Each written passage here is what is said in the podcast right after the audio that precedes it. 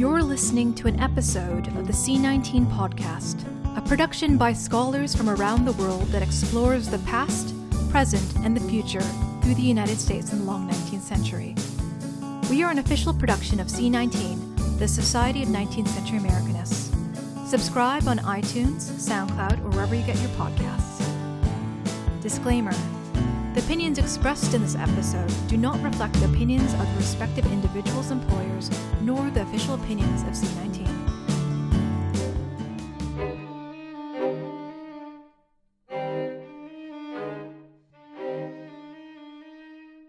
In the summer of 1860, Theophilus Packard decided, on his authority as a husband, that his wife Elizabeth was insane. To begin with, she raised objections during his Calvinist Bible class. To make matters worse, she refused to sign over a deed to some real estate that he wanted to sell. According to Theophilus, her scientific education had deviled her reasoning faculties, and as her husband, he had had enough. On the morning of June 18th, he gathered two physicians from his Bible class and the sheriff. At dawn, the four men used an axe to break down Elizabeth's door. Only partially dressed, Elizabeth hid under her sheets while one of the physicians took her pulse, which she admitted was racing a little. With that bit of compelling evidence, a quickened pulse as men beat down her bedroom door, Elizabeth was officially declared insane. When their wagon pulled up to the asylum, Elizabeth refused to participate in her own imprisonment.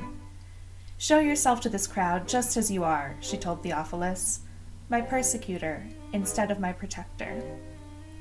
As the men lifted her out of the wagon, Elizabeth instructed the sheriff not to hold her hoop skirt in a way that would leave her indecently exposed. At her request, the men linked their arms into a basket and carried Elizabeth into her indefinite incarceration. Once admitted to the hospital, Elizabeth asked the presiding doctor for an examination, hoping to prove that she was sane. The doctor replied, Of course you are insane, or you would not have been received at this hospital. Elizabeth Parsons Ware Packard spent three years in that hospital and a subsequent stint of time locked in a room of Theophilus's home. Baffled by the ease with which Theophilus exacted his revenge on her through institutionalization, once free, Packard dedicated her life to advocating for women's rights in marriage and for the humane treatment of psychiatric patients. She founded the Anti Insane Asylum Society and wrote a two volume, 800 page memoir of her experience called Modern Persecution, published in 1873. She then took her husband to trial, where a jury declared her legally sane. The Illinois law under which she was incarcerated, however, still stood. It read Married women and infants who, in the judgment of the medical superintendent, are evidently insane or distracted may be entered or detained in the hospital on the request of the husband of the woman or the guardian of the infant without the evidence of insanity required in other cases. Married women, like infants, had no legal protections or recourse if their husbands decided life would be more convenient with them out of the way.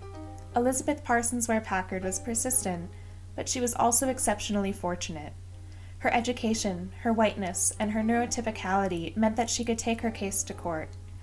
Deeply aware of all the women she had left behind, Packard spent the rest of her life as an anti asylum advocate. I'm Leanna Glue, a PhD candidate in the English department at Penn State University. I came to the story of the Packards from the intersection of disability studies and 19th century American literature. Memoirs like Packard's caught my interest as examples of patient self advocacy in medicine. The experience and practice of forced institutionalization has a lot to teach us about patient agency in medicine, the roles of class and gender in psychiatric practice, and women's rights in marriage in the 19th century. In this episode, I pair the moment of incarceration from the memoirs of two patients turned advocates, Elizabeth Packard and Lydia Smith, with an archival find the forms that patients and guardians would fill out upon intake at the Dixmont Hospital for the Insane in Pittsburgh. Like Packard and Smith's narratives, the Dixmont Hospital paperwork shows us just how privileged a husband's word or a doctor's discretion could be. When patriarchal authority figures like Theophilus Packard were left to interpret the category insane or decide whether a patient should be incarcerated, they often made their decision based on their own financial convenience and growing eugenic logics of social hygiene, protecting the normal from the abnormal. As these memoirs and forms show, those in power at psychiatric hospitals took advantage of broad categories and relaxed laws to make decisions that were personally profitable and upheld their own dominance. Gaps were built into the system of institutionalization, granting husbands and doctors that discretionary power. While many workers and reformers advocated for equitable treatment in asylums, it's in these discretionary gaps that patriarchal and eugenic logics broke through like weeds sprouting up through the cracks of a sidewalk. In theorizing bureaucracy and workers' power of discretion, I'm indebted to Celeste Watkins Hayes' work on race and class and the practice of welfare policy. As advocates like Packard knew, the 19th century diagnostic category of insane cast a wide net, catching a mass of disenfranchised Americans. Many husbands, neighbors, and doctors, like Theophilus Packard, took advantage of the category to gain power over those who breached the boundaries of the norm. The category insane was so capacious that physicians could only agree on three things, according to asylum reformer Thomas Story Kirkbride. One, insanity affects the mind. Two, it reflects a mental unsoundness. And three, it manifests more in an individual's actions than his speech. This obviously leaves open an enormous medico juridical question with regard to interpretation and diagnosis, and the power to answer it lay in the hands of physicians, husbands, neighbors, and religious figures. This often led to the forced institutionalization of ideological or religious dissenters. Female, working class, disabled, uneducated, recently immigrated, African American, and homeless patients were particularly precarious, as they fell outside of the white, non disabled, middle class male norm. As an aside, I'll be talking about texts written by patients and ex patients. I want to be clear that I have no intention of psychoanalyzing these authors. I approach each text without suspicion, inhabiting the role of listener rather than diagnostician, and putting these works in conversation with human rights and disability justice writers throughout history. Often, a patient's writing turns the power dynamics of a diagnostic encounter on its head. For example, remarking on the inability of doctors to define insanity, the editor of a patient authored newspaper, The Meteor, which was circulated throughout the Alabama Insane Hospital, asks a fellow patient, What's insanity? The man replies, Why, it's something that gets the matter with a fellow and makes him go crazy. Patient writing often bypasses professional experts to make diagnosis a dialogue. Authors will ask readers to decide for themselves, insisting that the reader come to a different conclusion than the doctors did. As we'll see in the Dixmont files, this dialogue between writer and reader, patient and diagnostician, was in absolute opposition to the imperious bureaucratic practices of diagnosis. Before I get to those texts, though, a little historical context about the rise and fall of asylums in the U.S. might be helpful. Psychiatric institutions were intended by their designers as a response to the 18th century's neglect and abuse of people with mental illnesses. By the early 19th century, theories that cast insanity as a disease of the mind were prevalent, but a concentrated effort to humanely treat people with psychiatric disabilities did not begin in earnest until the middle of the century. Until then, families and police often incarcerated people whose behavior suggested psychiatric disability in jails and almshouses for the poor. In the 1840s, reformers like Dorothea Dix and Thomas Story Kirkbride began to notice the contradictions between developing theories of psychiatry and the treatment of people with psychiatric disabilities. They wrote, designed, and advocated for a total institution that would bring patients peace and cure with sunny bedrooms, garden walks, and idyllic wooded settings. Doctors and architects were convinced that this was a worthwhile and humane project, and asylums proliferated rapidly throughout the second half of the 19th century. These utopian fantasies quickly became the sites of notorious overcrowding, abuse, and neglect. Back wards and dungeon like basements replaced the sunny bedrooms and garden walks. Further, those seeking incarceration for their loved ones demonstrated different needs than Kirkbride anticipated. Kirkbride imagined that patients would find cure in the asylum and return home to their welcoming families. However, Constance McGovern's work on the Pennsylvania State Lunatic Hospital in Harrisburg shows that in the decade between 1880 and 1890, the majority of patients at that hospital never came home. They died in institutional care. As McGovern shows, these institutions particularly appealed to the already overburdened working class American families during the growth of industrial capitalism. Asylums promised humane care and hospice for elderly and disabled loved ones who could not themselves work under demanding industrial conditions. Superintendents accepted these patients, charging either families or the local office of the poor for their care. Though its application varied by context, the label insanity and the practice of forced institutionalization were weapons for social control wielded against many already disenfranchised people in the U.S. Beginning with St. Elizabeth's in D.C. in the years after the Civil War, some asylums incarcerated both white and black Americans. Other asylums were segregated or reserved only for white patients. Often it was a privilege of whiteness to be insane rather than criminal. Still others, like Blackwell's Island Asylum, primarily incarcerated recently immigrated people even as early as 1850, there were 534 immigrant patients to the 121 native born patients on Blackwell's Island. In the final decades of the 20th century, social justice movements and more humanistic psychiatric practices issued a push towards deinstitutionalization, figured as a liberating alternative to total institutions. Today, the institutions have been replaced, more or less, by cottage systems and group homes that allow for more freedom of routine and flexible diagnoses. But these have come under harsh criticism for economic inaccessibility, leaving many people with mental illness homeless, incarcerated, or underserved, imprisoned rather than in a hospital. Today's model still leaves much of its practice up to the discretion of certified legal, municipal, and medical authorities to distinguish between psychiatric illness and criminal behavior. I pinpoint the bureaucratic procedures of intake in 19th century asylums not to highlight the asylum's unique evils or to present it as a thing of the past, but to identify those gaps where the discretion of an authority figure becomes an opportunity for enacting social control in the case of the texts I'm looking at here, that social control is in service to the patriarchy. To return to those 19th century intake narratives, I'd like to begin with Lydia Smith and her memoir, Behind the Scenes, or Life in an Insane Asylum, which was published in 1878. Just six years after Elizabeth Packard's forced institutionalization in 1860, a stranger entered Lydia Smith's bedroom with a chloroform soaked cloth he had been hired by her husband. Lydia was abducted and taken to the state asylum at Kalamazoo, Michigan. She noted that the chloroform and her confusion made her seem actually insane upon arrival, landing her in a ward for the hospital's most violent patients. Unlike Elizabeth Packard, who, upon being institutionalized, was spoken to calmly by an asylum doctor, Lydia Smith was subjected to a subduing process, saved for the most unruly new arrivals. In Smith's words, patients were first put into a bath. This is necessary and perfectly right if done in a proper way.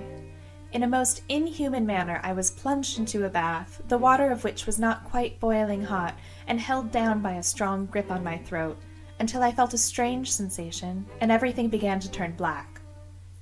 Her hands were then put in stocks, a belt was tied around her waist, and she was thrown into a crib, a square, covered box with a small space for ventilation. An attendant then put a knee on her and forced her mouth open with a wedge to pour medicine in, knocking out five teeth in the process. Due to her bruising, she was kept out of sight for a period to hide the evidence of this violence. Once she was finally allowed outside, Smith did not experience freedom of the grounds.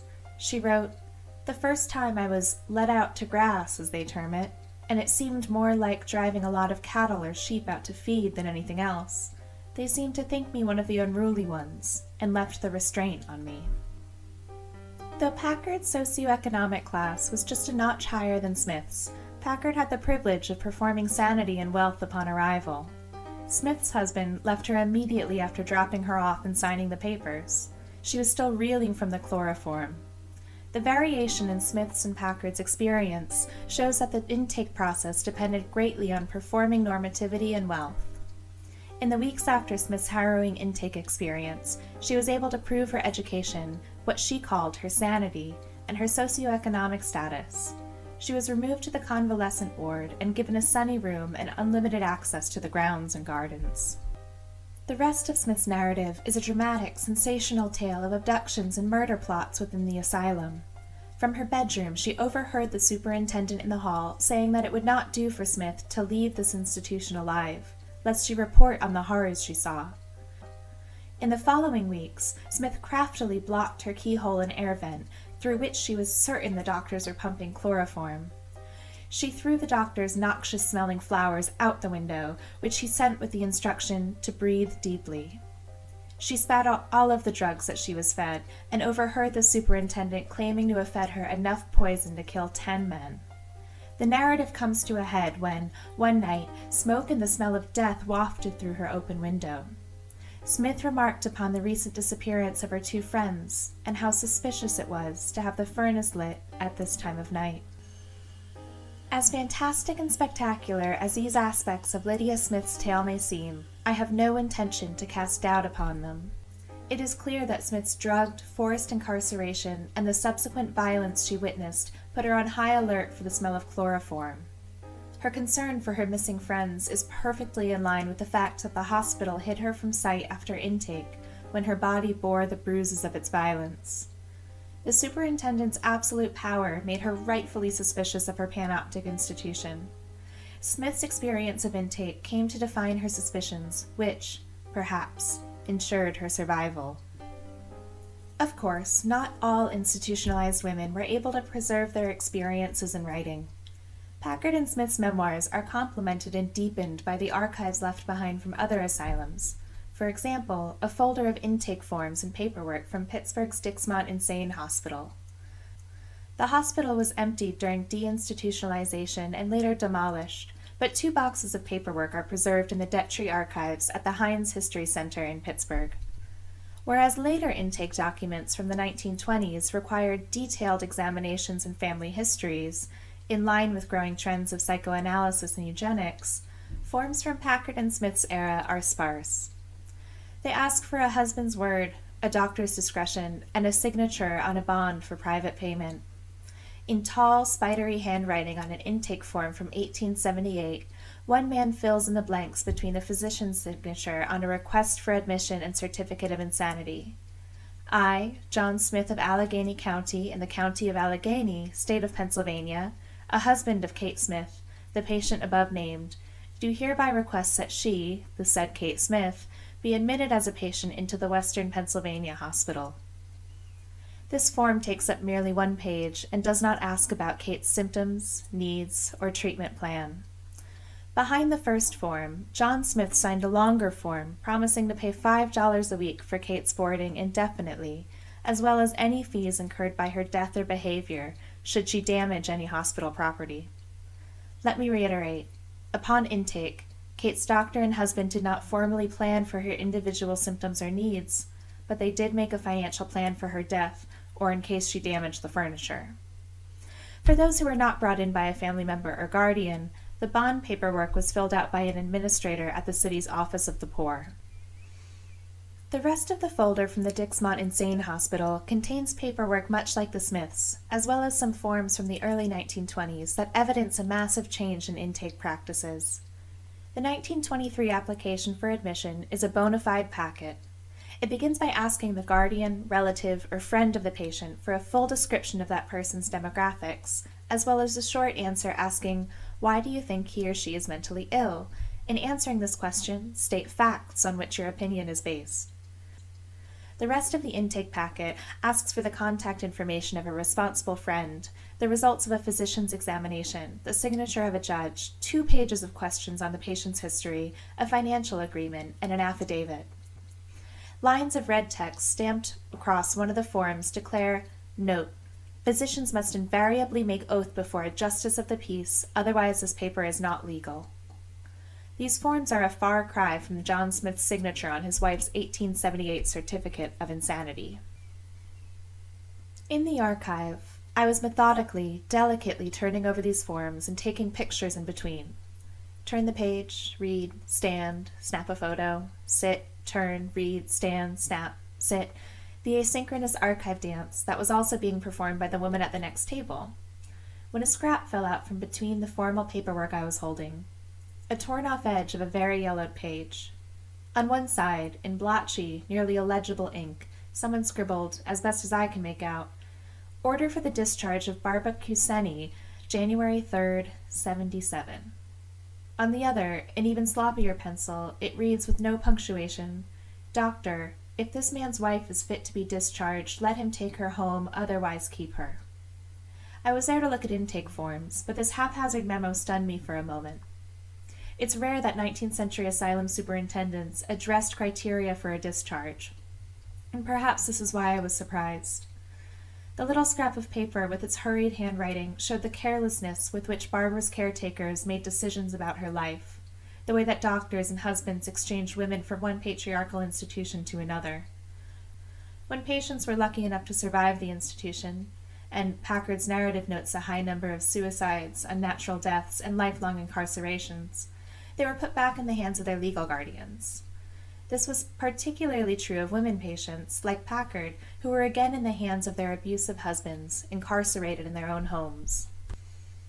Packard spent her last few years at the asylum staging protests and collecting the narratives of other patients, which she published in the final chapters of her first volume. She was, at times, given the option to go home if she would release her land to her husband in writing. In other words, if she admitted defeat in the legal dispute that led to her incarceration in the first place. Packard rejected it on principle. After many years in the institution, she was finally sent home with her husband and son. Smith, similarly, attempted to leave the institution with her brother's signature, but the superintendent turned down her request because her husband was paying for her stay. Smith ultimately found her way out with the help of her son. The lack of formal design for the discharge process left the practice up to the discretion of doctors and husbands. It thereby made room for economic, patriarchal, and eugenic concerns to override patient well being. In all of these cases, it was more financially lucrative for the authorities in question to keep these women incarcerated, and so they did for as long as they could. There were some successes in this story, Packard and Smith went home, and Packard's legal battle earned some recognition for patients and women's rights. The folder of intake forms from Dixmont shows significant change between the 1870s and 1920s, favoring family history and patient interviews over authority discretion. However, we cannot tell these stories as a triumph over a single moment of historical violence. The women could still only leave with the permission of a male family member, and the change in forms reflects a different form of institutionalized violence. Pseudoscientific eugenics based on family histories and demographics. As scholars and activists in and of our modern institutions remind us, psychiatric needs are still criminalized in practice across the U.S. The rise of asylums is only one moment in a long, vexed history of mental health care in the U.S. that has consistently failed to serve some of the most vulnerable people. We need these memoirs and documents not only to acknowledge and avoid past miscarriages of justice, but to recognize that institutions like psychiatric hospitals were built to sustain a white patriarchy and that the operations of that patriarchy turn what was intended to be a utopic solution for psychiatric patients into a carceral nightmare. Thank you for listening to the C19 podcast. Enjoyed this episode? Have thoughts? Use the hashtag C19podcast or get in touch with us at C19podcast at gmail.com. Have an idea for an episode? Check out our CFP on the C19 website for more details on submitting a proposal.